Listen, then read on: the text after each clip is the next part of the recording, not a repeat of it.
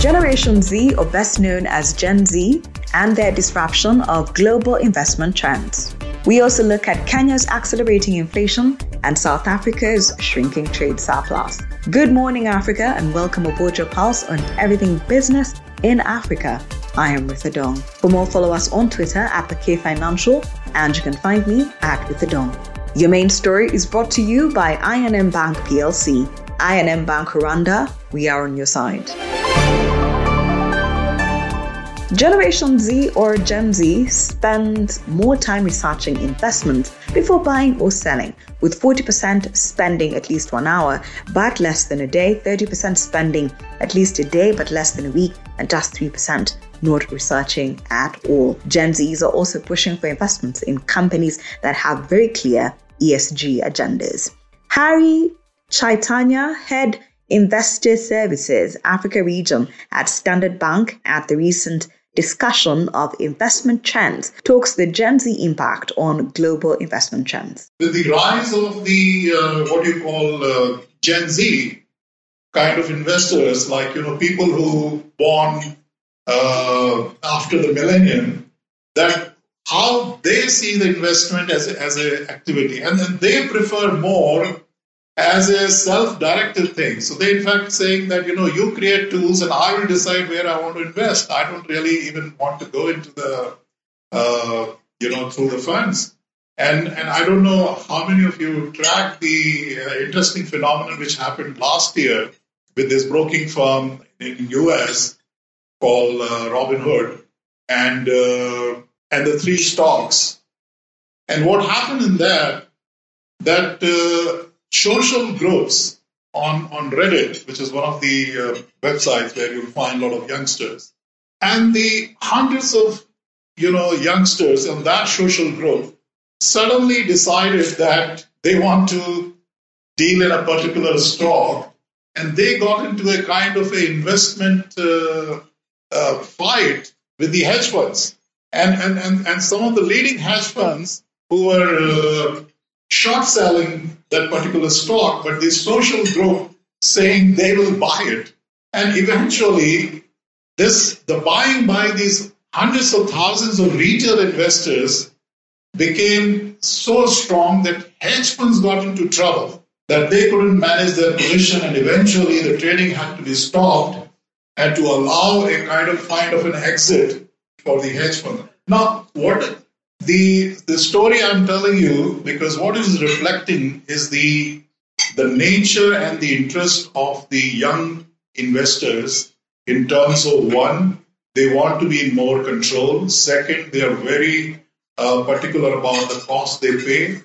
Third, they want everything digital. The service delivery has to be, you know, seamless and digital. People don't want to deal in papers. They don't want complicated interface and also a growing sensitivities towards the uh, uh, the environmental and social and governance obligation as well, and that and that we all been seeing that how the ESG uh, factors is becoming more and more important.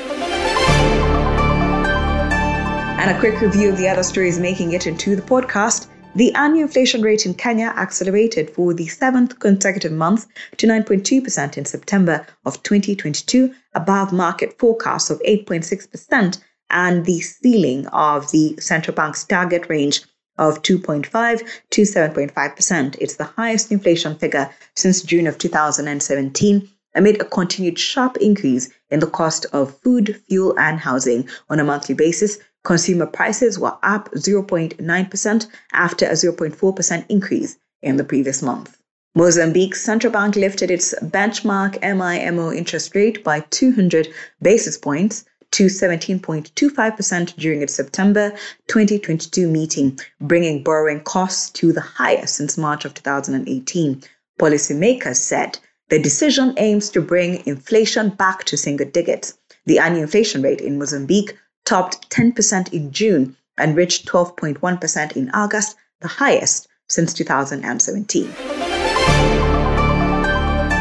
South Africa's trade surplus shrunk to 7.2 billion rand in August of 2022 from an upwardly revised 24.8 billion rand in the previous month and well below market forecast of 23.73 billion rand. It's the smallest trade surplus in seven months as exports fell by 1% month on month to 175.4 billion rand as declines in shipments of precious metals and stones, chemical products, and base metals outweighed increases in those of vegetables and mineral products. Top export partners were China, the US, Germany. Meanwhile, imports surged by 10.4% to 168.2 billion rand, mainly driven by purchases of precious metals and stones, mineral products, and original equipment components in machinery and electronics. The main import partners were China and the US and also Germany. And a quick look at the markets. The South African Johannesburg Stock Exchange or Share Index closed slightly higher at 63,730, but remained relatively close to the one year low hit in the previous session, notching a near 4% loss in the third quarter.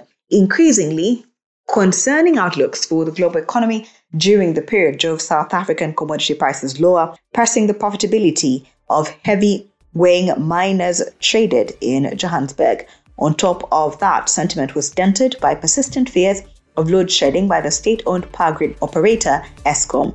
Johannesburg Stock Exchange's benchmark resource stock index tanked over 5% in the period.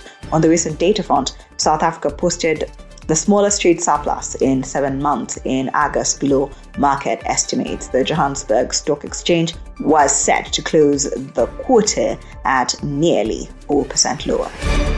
Thank you for always waking up with us. Good Morning Africa is a product of the K Financial. If you have any suggestions or you just want to check out more stories, visit our website, that is thekfinancial.com, and don't forget to subscribe. You can also find us on all social media platforms at the K Financial, and you can find me at Ritha.